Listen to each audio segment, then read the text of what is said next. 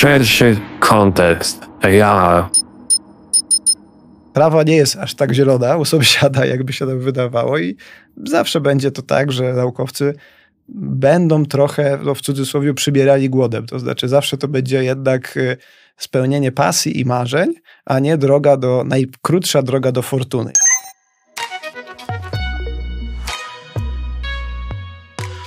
Cześć! Słuchasz podcastu Szerszy Kontekst AI. Rozmawiamy w nim o niezwykłych badaniach nad sztuczną inteligencją, które prowadzą polscy naukowcy. Nad czym na co dzień pracują? Czy pod wpływem ich odkryć zmieni się nasza rzeczywistość? Nazywam się Krystyna Rappenimirska i wspólnie z Wami poszukam odpowiedzi na te pytania. Szerszy kontekst AI. Jak badacze z międzynarodowym doświadczeniem postrzegają Polskę? Czy jest to miejsce, w którym mogą robić naukę? Co zachęca ich do prowadzenia badań w naszym kraju, a co jest argumentem za tym, żeby pozostać za granicą? Czy możemy zrobić coś, aby Polska była dla nich bardziej atrakcyjna? Jak działają zagraniczne ośrodki naukowe? W tym i kolejnym odcinku porozmawiam z badaczami, którzy spędzili wiele lat za granicą. To Tomek Trzciński oraz Łukasz Kidziński. Tym odcinku porozmawiam z Tomkiem Trzcińskim, który prowadzi badania z Polski, przynajmniej na razie. Jest liderem grupy badawczej Uczenie Maszynowe Zero Waste w wizji komputerowej w IDS NCBR, profesorem w Instytucie Informatyki Politechniki Warszawskiej, gdzie kieruje pracami zespołu zajmującego się widzeniem maszynowym CiviLab. Tomek to również współorganizator konferencji naukowych, członek Ellis Society oraz ekspert Narodowego Centrum Nauki i Fundacji na Rzecz Nauki Polskiej, a także współwłaściciel i chief scientist w firmie Tuplux. Nie muszę chyba dodawać, że jest on tym rozmówcą, który zdecydował się, przynajmniej na razie, osiąść w Polsce. Według zeszłorocznego raportu Nauki w Polsce, Polska zajmuje piąte miejsce w Unii Europejskiej pod względem liczby pracujących w kraju naukowców. Co nie znaczy, że tych naukowców w Polsce jest w ogóle bardzo dużo, bo jeżeli spojrzymy na liczbę badaczy w przeliczeniu na 10 tysięcy mieszkańców, to z miejsca w czołówce przesuwamy się na 18 miejsce w Unii Europejskiej, no czyli już jesteśmy tak mniej więcej w połowie stawki. I dzisiaj chciałam z Tobą porozmawiać o tym, czy w Polsce da się robić dobrą naukę? Jakby co jest y, in plus? Albo co musiałoby się zmienić, żeby ci nasi polscy badawcze nie wyjeżdżali? I chciałam zacząć od takiego zdania y, z jednego z Twoich wywiadów. Kiedyś powiedziałeś, że wielu projektów nie zrealizowałbym, gdybym nie przybywał poza Polską przez 7 lat mojego życia. Więc pierwsze pytanie jest, gdzie byłeś, jak cię tu nie było? I czego się tam nauczyłeś? Po pierwsze, dzięki za zacytowanie któregoś z moich poprzednich wywiadów. Teraz muszę zacząć przypominać sobie, jakie tam głupoty nagadałem. Ale wracając do Twojego pytania, ja studiowałem poza Polską w Hiszpanii i we Włoszech. Tam robiłem podwójny dyplom magisterski, a potem doktorat w Szwajcarii. Wydaje mi się, że te zagraniczne uczelnie dały mi kilka takich elementów budulcowych, które spowodowały, że po powrocie do Polski rzeczywiście miałem bardzo konkurencyjną i można powiedzieć nawet preferencyjną pozycję do tego, co robię teraz, czyli do budowania zespołów badawczych, do rozwijania kariery naukowej. E, przede wszystkim to była ekspozycja na topowe konferencje tematyczne związane z informatyką, takie jak CVPR, NeurIPS, ICCV czy ECCV, czyli te wszystkie konferencje, na których teraz jako IDS NCBR publikujemy nasze prace. W Polsce w tym czasie nie były one umieszczane na liście ministerialnej, przez co też nie cieszyły się taką popularnością, a jest, było i myślę, że będzie to miejsce, gdzie rzeczywiście ten świat nauki spotyka się ze sobą, spotyka się z biznesem, ale też no, walczy o to miejsce, żeby na tych konferencjach być obecnym i zajmować jak najlepsze miejsca, jak najbardziej chwalić się swoimi osiągnięciami. Drugim aspektem, który dobrze mnie spozycjonował, tak przynajmniej mi się wydaje, w, w ramach tej mojej zagranicznej podróży e, naukowej, to była współpraca z biznesem, bo jej doktorat na EPFL-u w Szwajcarii był finansowany z dwóch źródeł. Właściwie w pierwszym roku była to stypendium federalne, w drugim to było stypendium Google'a, a w kolejnych latach stypendium Qualcommu, czyli firm, które dość blisko zajmowały się tematyką realizowaną przeze mnie w ramach mojej pracy e, doktorskiej. I pozwoliło to też odbyć mi staże, zarówno w Google w Curychu, jak i w Qualcommie w San Diego. No i w efekcie, biorąc pod uwagę zarówno tą ekspozycję na międzynarodowe konferencje, jak i na współpracę z biznesem i staże, rozwinąłem, i to jest ten trzeci aspekt, który uważam za niezwykle istotny, rozwinąłem siatkę kontaktów, która procentuje do dziś. Kiedy szukałem gospodarza mojego pobytu na Stanfordzie 4 lata, 3 lata po doktoracie, to fakt, że skończyłem EPFL, a wcześniej studiowałem na UPC w Barcelonie, pozwolił bez trudu nawiązać kontakt z profesor Eifer Osgur, która była na Stanfordzie profesorem. No i tak naprawdę od razu, bez większych zbędnych dyskusji, przyjęła mnie y, jako gościa. A nie jest to wcale takie łatwe na Stanfordzie, o czym pewnie może powiedzieć Łukasz, z którym mm. też będziesz rozmawiała. Goszczenie ludzi na Stanfordzie wymaga również kosztów po stronie gospodarza, więc nie jest to wcale takie proste, a naukowa kariera zagraniczna otwiera bardzo dużo tego typu ścieżek i możliwości, które procentują, bo nigdy nie wiadomo z kim, w jakim kontekście spotkamy się za dwa, trzy czy pięć lat. Dobra, rozbiję to na poszczególne części. Ok, mamy studia, studia za granicą. Gdybyś miał polecić albo poradzić e, młodemu naukowcowi, który studentowi wtedy jeszcze właściwie chciałby studiować za granicą, jakby na czym się musi skupić? Nie wiem, gdzie szukać informacji, na jakiej podstawie wybierać najlepsze uczelnie, czym się kierować? E, moim zdaniem zależy to od poziomu edukacji, na którym się znajduje. Taką złotą zasadą, którą y, rekomendowałbym, to zastanowienie się, co tego studenta czy studentkę najbardziej interesuje. I wybór miejsca bardziej pod kątem ludzi, którzy się zajmują tym tematem i to w sposób rzeczywiście na tyle ambitny i na tyle rozpoznawalny na świecie, że sam kontakt, sama ekspozycja na tego typu naukowców już pozwoli zbudować temu młodemu studentowi czy studentce rozpoznawalną pozycję, ale też wiedzę, która będzie konieczna do dalszych etapów edukacji. Więc jeśli na przykład pytasz o mnie, mhm. to ja w trakcie moich studiów już w Hiszpanii wybierałem pracę magisterską kierowałem się generalnie moimi zainteresowaniami, zawsze obraz, analiza obrazu, czy rzeczy związane z filmami interesowały mnie bardziej niż, nie wiem, na przykład dźwięk, czy, Ale czy taka Hiszpania czysta informatyka. to był Erasmus? Czy tak, to... Hiszpania to był Erasmus Mundus, to był taki program, który pozwala ci studiować, ukończyć dwie uczelnie i zdobyć dyplom podwójny. To była w ogóle inicjatywa, którą zauważyłem w ramach przeglądania ofert uniwersyteckich i aplikowałem, tak jak na Erasmusa, mhm. tego standardowego aplikuje się. Więc y, tutaj kierowałem się przede wszystkim pozycją uniwersytetu. Uniwersytet ten w Barcelonie, jak i Politechnika były, nadal są dosyć rozpoznawalnymi jednostkami naukowymi. To było praktycznie po trzecim roku moich studiów. Jeszcze nie wiedziałem, co dokładnie chcę robić, mhm. więc moim Takim zakresem zainteresowań była ogólnie informatyka związana z multimediami. A to był e, program związany właśnie bezpośrednio z komunikacją, z badaniami w multimediach. Aplikowałem na ten program, dostałem się, wybrając te dwie uczelnie, z puli bodajże czterech czy pięciu, tam jeszcze parę innych było. No i wracając do tej historii z pracą magisterską, to uczelnia w Hiszpanii, UPC, dała możliwość realizacji pracy magisterskiej w przemyśle. Ja wtedy wybrałem telefonikę, czyli operatora e, hiszpańskiego.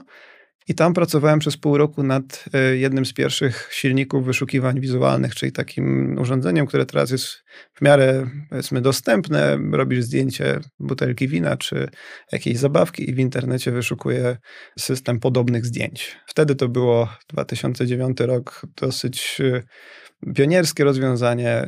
Częściowo też nie działało, więc było dużo rzeczy, które można było naprawić. A pracując nad tą magisterką, napotkałem bardzo wiele publikacji z laboratorium z EPFL-a, właśnie z CV Labów e, w Szwajcarii. I w związku z tym tam aplikowałem na doktorat. Więc Dobra, to już tu zrobimy do... pauzę. Jeszcze mam jedno pytanie dotyczące w ogóle relacji między e, studentem a promotorem też. Czy są jakieś różnice w tym, jak to wygląda w Polsce, jak to wyglądało w e, Hiszpanii I jakby czego oczekiwać od takiej relacji? Czy promotor ma tylko sprawdzać, nie wiem, merytorycznie to, co przygotowujemy i, nie wiem, pilnować ewentualnie z nami deadline'ów, czy powinniśmy oczekiwać od niego roli takiego mentora i wtedy w jakim obszarze? Pytasz o promotora magisterki? Czy... Na przykład. No, No to bo- się trochę różni. Magisterka od doktoratu to jest jednak y, znacząco Na razie byliśmy relacja. na etapie twoich studiów magisterskich, chyba w Hiszpanii jeszcze. Tak, dobrze. To Zanim przeskoczymy do doktoratu. jasne. W moim przypadku rola promotora pokrywała się de facto z rolą przełożonego w firmie, bo to był promotor pomocniczy, który oczywiście na uczelni był też y, naukowiec odpowiedzialny za taką stricte naukową część tej pracy, ale może edycyjną bardziej, natomiast merytorycznie prowadził mnie przełożony w telefonice i Ale to chyba cię ukształtowało, co? Bo to mogło być odmienne podejście od tego stricte akademickiego. W pewnym stopniu tak, moja historia w ogóle jest takim trochę slalomem pomiędzy nauką i, i biznesem. Wydaje mi się, że ta relacja pokazała mi, że można z świata naukowego czerpać dobre praktyki i aplikować je z powodzeniem w biznesie i vice versa. Y, To jest coś, z czym również po powrocie do Polski staram się mierzyć z większymi lub mniejszymi powodzeniami. Także ta relacja była, znaczy to była bliska relacja. Chodziliśmy na piwo, jedliśmy razem hiszpańskie przysmaki. No zresztą w Hiszpanii pracuje się dość długo, co się wydaje być paradoksalne, ale to dlatego, że tam lunch trwa dwie godziny, kawa trwa godzinę, więc jak się zsumuje te wszystkie przerwy, to wychodzi praca tak naprawdę od ósmej do ósmej. No tak, ale też zaciera się granica chyba między życiem prywatnym a pracą. Tak, troszkę tak. To ma swoje no, plusy dodatnie i plusy ujemne, jak wszystko. Natomiast y, no, dla mnie to była oczywiście bardzo kształtująca przygoda i też y, pomoc w nawiązaniu czy w znalezieniu w sobie tych rzeczy, które mnie interesują i tych, które później de facto spowodowały, że poszedłem na doktorat, mimo tego, że to nie jest nawet w Hiszpanii najbardziej oczywisty kierunek rozwoju. Wiąże się to z pewnego rodzaju wyrzeczeniami i, no i pewnie o tym zaraz też chwilę Tak. możemy pogadać. Przemieszczamy się do Szwajcarii, gdzie robisz doktorat. Tak. Co się zmienia? E, Oprócz krajobrazu. no, poziom naukowy jest naprawdę wysoki. Ludzie z całego świata praktycznie przyjeżdżają do Lozanny. To jest siostrzana uczelnia Curychskiego ETH, gdzie między innymi Albert Einstein y, pracował, więc no, jest to pewnego rodzaju ciężar historii, którą się czuje, chociaż akurat EPFL jest dosyć świeżą uczelnią, bo bodajże 50-letnią. Tam dzieje się dużo, bo uczelnia sama w sobie jest ukształtowana na modłę amerykańską, więc praktyki tenure track profesorów, które są dość znane na zachodzie, w Polsce praktycznie nie, nieobowiązujące, już tam działają całkiem dobrze, w związku z czym e, jest dosyć duża presja na publikacje, jest dosyć dużo wysiłku wkładanego przez szefów labów, żeby rzeczywiście w tych dobrych miejscach, na tych konferencjach e, publikować, żeby zdobywać prestiżowe granty, no i żeby współpracować efektywnie z przemysłem, no bo to jest sposób na pozyskiwanie środków. No I w zależności od tego, jak silna jest pozycja naukowa i publikacyjna takiej jednostki, tak silna jest też pozycja negocjacyjna, jeśli chodzi o mm, definiowanie zakresu prac. Mam wrażenie, to trochę odnosząc się do tych realiów polskich, Mhm. że ze względu na trudną albo niełatwą relację, którą mamy z biznesem, to wracamy do takich oczekiwań jak usługodawca i usługobiorca pomiędzy tymi dwoma światami. Podczas gdy de facto chodzi tutaj bardziej o partnerstwo, które sprawia, że i jedna, i druga strona traktują dany projekt jako pewnego rodzaju wyzwanie i pewnego rodzaju no, osiągnięcie, które na końcu się objawia albo w publikacji, albo w patencie, albo we wdrożeniu. Ale wydaje mi się, że tutaj też kością niezgody albo taką przestrzenią do dużego lęku i braku zaufania są kwestie też prawne związane z własnością intelektualną. No bo wtedy jak gdyby te wyniki badań stają się publiczne, tak? Więc biznes może mieć też takie obawy, że nie zagarnie tego, wiesz, dla siebie. Na pewno jest to jakiś element, który trzeba brać pod uwagę, ale praktyka pokazuje, że to się da zrobić. Publikacja jest elementem finalnym, a zgłoszenie patentowe można wykonać przed opublicznieniem takiego artykułu. To raz. Dwa, uniwersytety w dużej mierze opracowały metody mniej lub bardziej korzystne dla przedsiębiorców, czerpania z tej własności intelektualnej, którą budują. W Szwajcarii w EPFL-u działa na przykład bardzo prężnie TTO, czyli Technology Transfer Office, który zajmuje się stricte właśnie licencjonowaniem własności intelektualnej budowanej w ramach e, laboratoriów na, na uczelni. I to Często ma element negocjacji biznesowej, ta rozmowa z TTO, również kiedy zakładasz startup na bazie swoich rezultatów swoich prac jako doktorant. Negocjujesz kwotę, którą jako licencję musisz odprowadzić z powrotem do uniwersytetu. Uniwersytet często nie wchodzi jako udziałowiec do takiej spółki, tylko jest po prostu wnosi możliwość licencjonowania tego IP. No i sprawa jest powiedzmy klarowna. Dobra, jesteśmy w Szwajcarii, robisz doktorat, potem pojawia się Stanford. Stanford pojawia się trochę później. Ja wróciłem mhm. do Polski w 2014 i szukałem swojego miejsca, trochę drążąc powiedzmy te relacje między biznesem a nauką, realizując się w ramach działalności startupowej. Między innymi wtedy zacząłem rozwijać temat uczenia maszynowego w Tupluxie, w którym aktualnie jestem i wspólnikiem i członkiem zarządu, więc y, Jednocześnie zacząłem y, działać na Politechnice Warszawskiej, gdzie na początku w mniejszym etat, na, na mniejszej części etatu, a później w pełni w zakładzie grafiki komputerowej rozpocząłem moją taką powiedzmy zderzenie z realiami polskiej nauki. I po dwóch, trzech latach y, zacząłem rozglądać się za możliwościami stażów naukowych i wtedy y, w ramach stypendium Marie Curie bodajże z grantu europejskiego profesora Hołysta w Renoir wyjechałem na staż do Stanfordu. Dobra, zapytam cię o motywację. Wkładamy dużo pracy w realizację każdego odcinka. Jeśli podoba ci się to, co słyszysz, podaj go dalej lub oceń w swojej ulubionej aplikacji podcastowej. To będzie dla nas naprawdę duża nagroda.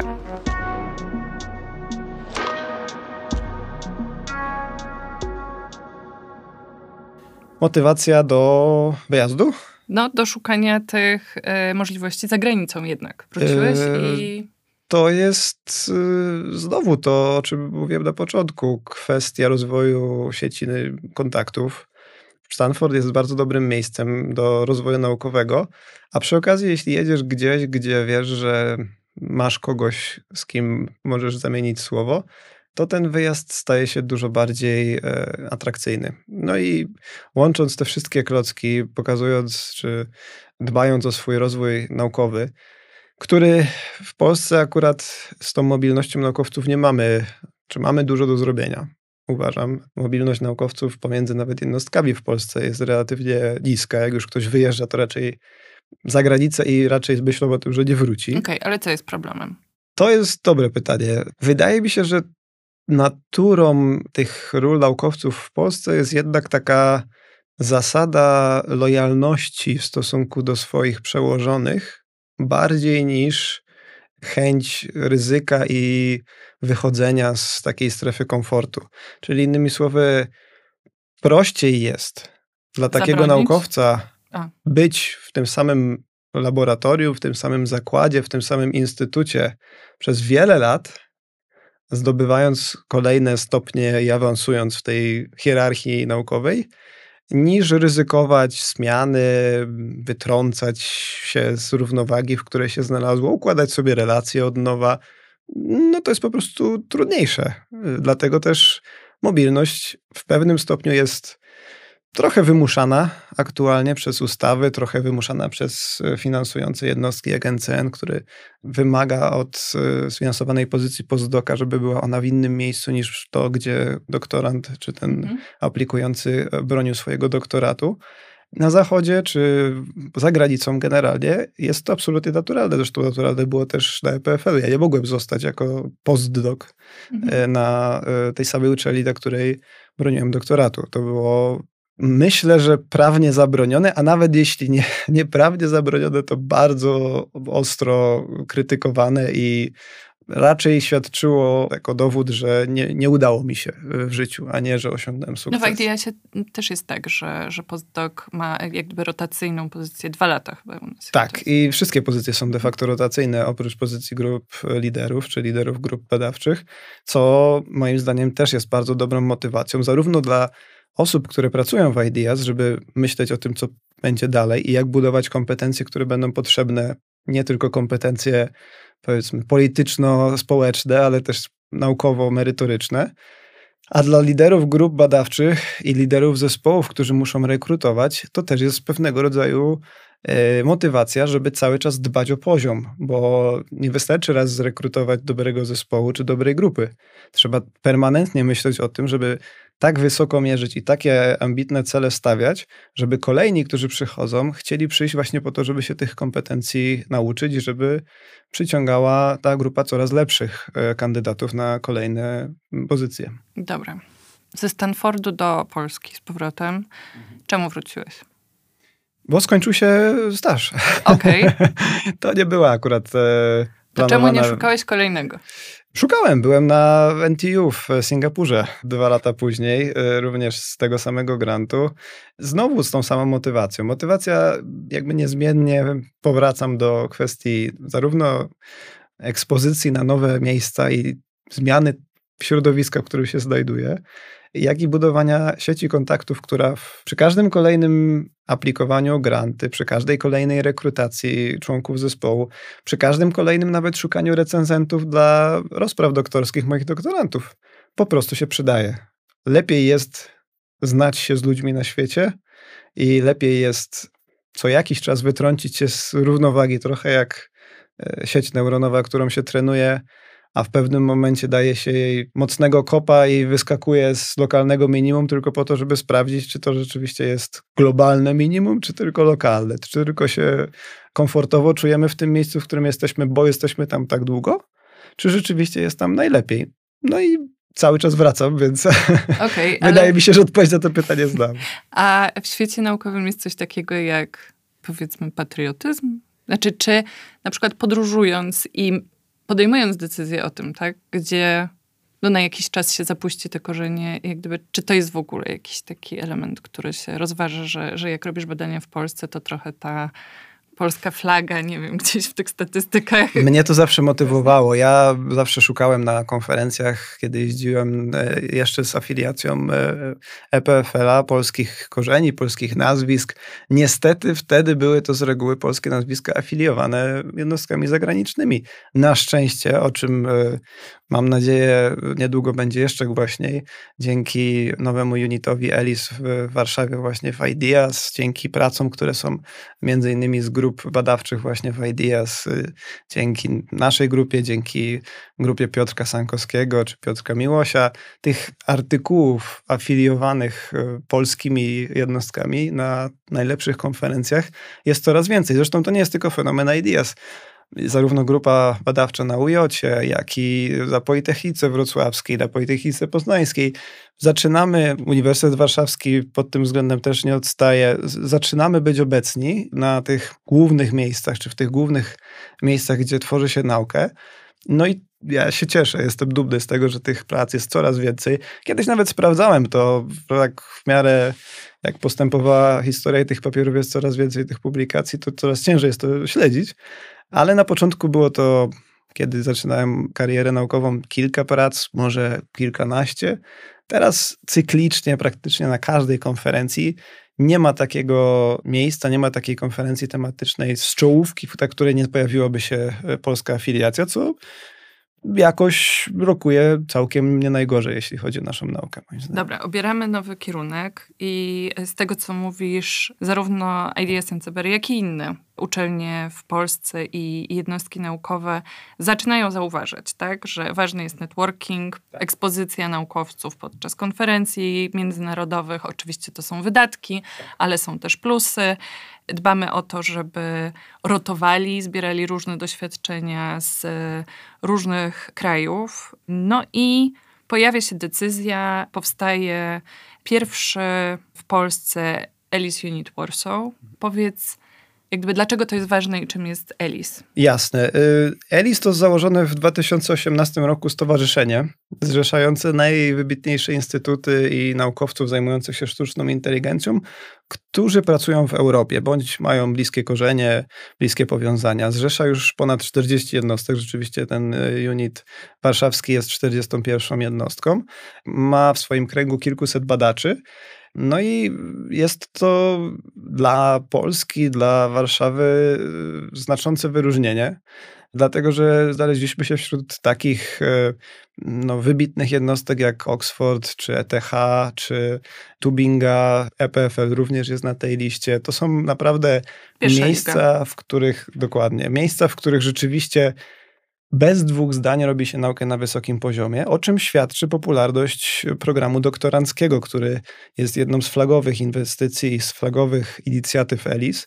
Czyli w ramach takiej konkurencji globalnej pomiędzy Stanami, Europą, Chinami, ELIS stworzyło globalny program dla doktorantów, którzy przyjeżdżając do Europy mogą wybierać wśród mentorów właśnie z ELIS swoich promotorów. To zawsze są dwoje promotorów po to, żeby również wzmacniać tę współpracę wewnątrzeuropejską i wybierają to w ten sposób, że mogą spędzić kilka lat doktoratu w jednej jednostce, jednym z unitów i kilka lat w drugiej. Już w tym roku rekrutacja się zakończyła, więc tych e, aplikacji, z tego co pamiętam, było kilka tysięcy, ale co roku przyciąga coraz bardziej ambitnych, coraz bardziej szukających e, no rzeczywiście naukowych e, szczytów studentów z całego świata.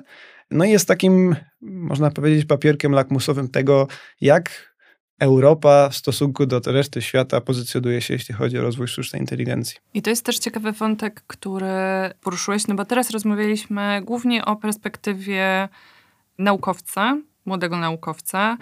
Dlaczego albo co w polskim środowisku naukowym może być dla niego atrakcyjne, albo co też się zmienia, co robimy. Ale chciałam to jeszcze odwrócić. Czy mógłbyś powiedzieć, dlaczego Twoim zdaniem Polsce powinno zależeć na tym, żeby ci naukowcy naprawdę robili tu badania? Z takiej perspektywy szerszej. Wydaje mi się, że to jest ogromny kapitał społeczny, który w długim terminie jest jedynym takim przewidywalnym sposobem na budowanie wartości gospodarczej. Wiele jest oczywiście prób kopiowania tego, co w Dolinie Krzebowej się dzieje, czy nawet w Szwajcarii. Oczywiście finanse są niezbędne, żeby takie warunki stworzyć, ale Dolina Krzemowa nie została sfinansowana w ramach jakiegoś jednego czy drugiego grantu, tylko powstała w wyniku pewnego rodzaju zbiegu okoliczności, kilku wynalazków, kilku no, wydarzeń, które się zbiegły w czasie. I też nie od razu była miejscem, do którego pielgrzymują e, technologiczni geniusze z całego świata. To był wynik i nadal jest wynik pracy wielu pokoleń wokół wartości intelektualnej, którą budują zarówno firmy, które mają tam swoje siedziby, jak i, i w symbiozie z uniwersytetami. Więc Polska w moim przekonaniu powinna widzieć wartość budowania takich rozpoznawalnych jednostek badawczych jak IDEAS jako długofalowa strategia budowania wartości w gospodarce nie tylko opartej na niskich wynagrodzeniach, nie tylko opartej na dostępie do złóż, ale właśnie wartości intelektualnej, którą te kolejne pokolenia wychowane i wyedukowane w coraz lepszych uczelniach, z którymi IDEAS współpracuje, czy nauczone kompetencji, które oferują najlepsze instytuty badawcze, zostaje, zakłada swoje firmy, buduje swoje mm, rozwiązania, no i koniec końców zarówno zatrudnia Polaków, ale też przyciąga coraz więcej inwestycji zagranicznych i coraz więcej ludzi z zagranicy. Choćby kryzys demograficzny, który aktualnie przeżywamy, jest pewnego rodzaju symptomem, że musimy dbać o to, żeby Polska jako kraj rzeczywiście była atrakcyjna jako lokalizacja, zarówno pod kątem rozwoju intelektualnego, jak i też warunków bytowych. Ten program powstaje z inicjatywy Ośrodka Badawczo-Rozwojowego IDS NCBR.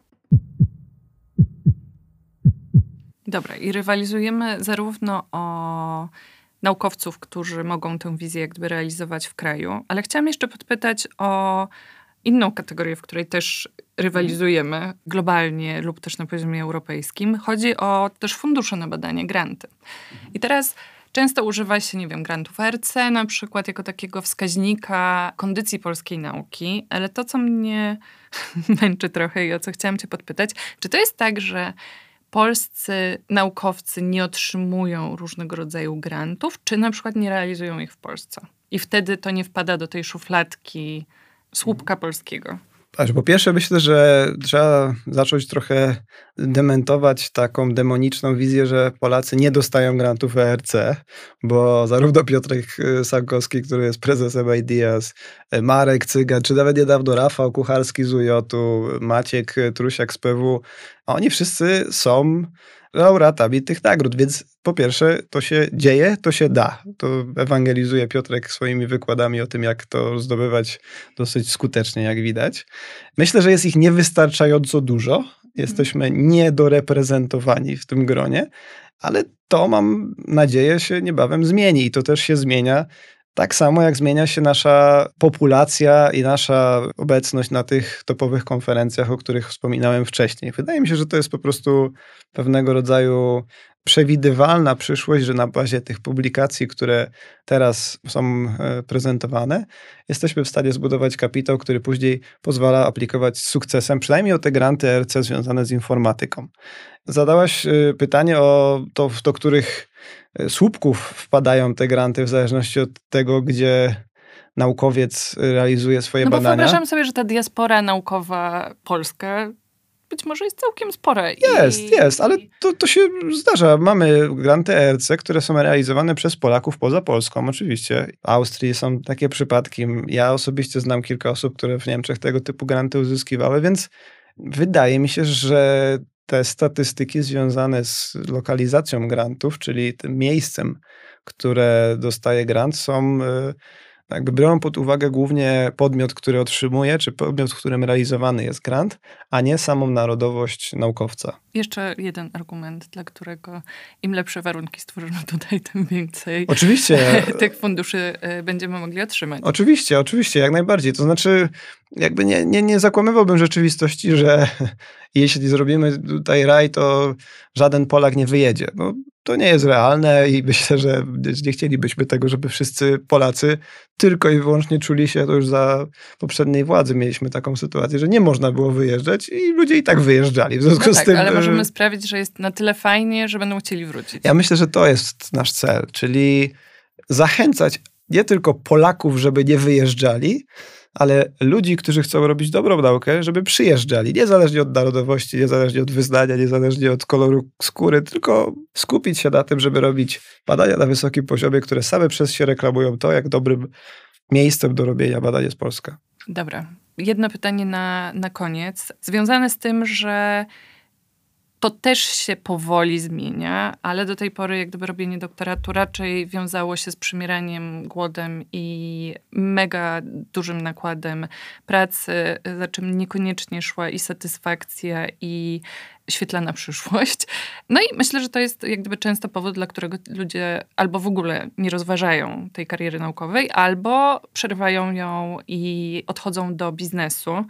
Ty sam powiedziałeś, że no, u nas te wszystkie też stanowiska są rotacyjne, tak? To dotyczy zarówno doktorantów, którzy jak gdyby spędzają u nas 4 lata, ale też postdoków, którzy spędzają te 2 lata.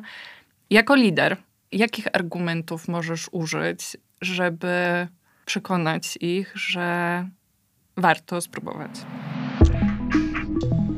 Jeśli słuchasz nas w aplikacji Spotify, znajdziesz w niej dołączoną do tego odcinka ankietę. Gorąco zachęcamy do podzielenia się swoją opinią. Dziękujemy. Czy po pierwsze argumenty zachęcające, czyli fakt, że no niebawem będziemy mieli taką możliwość zaprezentowania w takim naszym przed Newripsowym wydarzeniu prace, które opublikowane zostały z afiliacją Ideas na sąsiadujących trzech najważniejszych konferencjach ICCV, NeurIPS, no i takiej trochę mniejszej, ale też istotnej WACV czy WACV. Mamy 16 prac. To już jakby sama skala pokazuje, że to nie jest przypadek, że to nie jest jakiś losowa umiejętność jednej osoby, tylko że jako Ideas, jako Polska jesteśmy w stanie tworzyć publikacje na najwyższym poziomie no może nie taśmowo, ale w taki sposób, który jest powtarzalny. Ta powtarzalność w świecie nauki oznacza, że e, zbliżamy się coraz bardziej do tej doskonałości naukowej, o którą tak bardzo zabiegamy. Więc przede wszystkim zachęcam i starał się zachęcać, mówiąc, że jeśli tu przyjdziesz, jeśli będziesz współpracował z Ideas, to też nabędziesz tych kompetencji, też zdobędziesz ten warsztat i też będziesz miał tę walutę, w którą w świecie naukowym są publikacje, w kieszeni, co pozwoli ci zarówno zrealizować swoje plany badawcze czy karierę naukową w przyszłości, i to już nie tylko w Polsce, tylko tam, gdzie będziesz chciał, ale też, że zwiększy Twoją pozycję negocjacyjną, na przykład jeśli chodzi o finansowanie, które będziesz chciał zdobyć do swojego startupu, czy e, zwiększy Twoją wiarygodność jako naukowca aplikującego kolejne granty. Natomiast z takich może bardziej e, realistycznych motywacji, ja trochę staram się naświetlić obraz realny na świecie. To nigdy nie jest tak i nigdzie nie jest tak, że doktoranci opływają w luksusach, a w Polsce jest tragedia i w ogóle masakra. W Stanach doktoranci dostają około 30 tysięcy dolarów rocznie, co przekłada się na jakieś 2,5 tysiąca dolarów miesięcznie jako stypendium. Przy cenach wynajmu, na przykład w Kalifornii, w Palo Alto na poziomie minimum 1000 dolarów, ta kwota rzeczywiście nie pozwala na zbędne luksusy. E, rozwiązaniem, którym stosuje się w Stanach i, i za granicą, są często staże, takie jak te, o których wspominałem w Qualcommie czy w Google, mhm. Które de facto pozwalają zaczerpnąć powietrza i temu doktorantowi przeżyć kolejne 11 miesięcy czy 10 miesięcy w, na uczelni. Polskie rozwiązanie polegające na, często praktykowane przez doktorantów na kierunkach ścisłych, polegające na pracy w firmach e, w trakcie tygodnia, weekendami pisanie publikacji, no moim zdaniem, oględnie rzecz ujmując, nie przynosi efektów, o które chcielibyśmy walczyć. Doktorat taki, który ma sens, który rzeczywiście przynosi te kilka publikacji na najlepszych konferencjach w trakcie tego okresu 4 lata, często wymaga nie 40, a nawet 60 albo 80 godzin pracy w tygodniu, w którym na przykład przypada deadline. To oczywiście zależy od miesiąca i tygodnia, ale nie ma wtedy realnie przestrzeni ani intelektualnej, ani nawet takiej czysto fizjologicznej na robienie drugiego etatu. W związku z czym no, ja staram się pokazywać realistyczny obraz. Po pierwsze, pracując z ludźmi, którzy publikują na tych najlepszych konferencjach, nabywasz te kompetencje i umiesz robić to samodzielnie po tych paru latach doktoratu czy postdoka. Po drugie, naprawdę alternatywa, czy trawa nie jest aż tak zielona u sąsiada, jakby się nam wydawało i zawsze będzie to tak, że naukowcy będą trochę, no w cudzysłowie, przybierali głodem. To znaczy zawsze to będzie jednak y, spełnienie pasji i marzeń, a nie droga do, najkrótsza droga do fortuny. Jeśli ktoś chce się szybko dorobić, to myślę, że to nie jest ścieżka, którą powinien e, podjąć. Natomiast jeśli pasjonuje go tematyka związana z badaniami, jeśli cieszy się odkrywaniem nowych rzeczy, jeśli jest to dla niego wyzwanie, które wraz z tym ryzykiem jednak niesie nagrodę, no to uważam, że doktorat i, i, przede wszystkim robienie tego w ramach IDEAS czy współpracy z uczelniami, z którymi współpracujemy, jest y, bardzo konkurencyjną i atrakcyjną ofertą. Dzięki wielkie. Dzięki. Dziękujemy za wspólnie spędzony czas. Mamy nadzieję, że dowiedziałeś, dowiedziałaś się czegoś nowego na temat sztucznej inteligencji i jej zastosowań. Wesprzyj nas w misji szerzenia wiedzy o AI w Polsce, podaj dalej szerszy kontekst AI Podziel się swoją opinią w ulubionej aplikacji podcastowej lub po prostu zostaw ocenę. Jeśli masz pytania czy sugestie, napisz do nas. Jesteśmy dostępni na platformach YouTube, Spotify, Apple Podcasts. Do usłyszenia. Ideas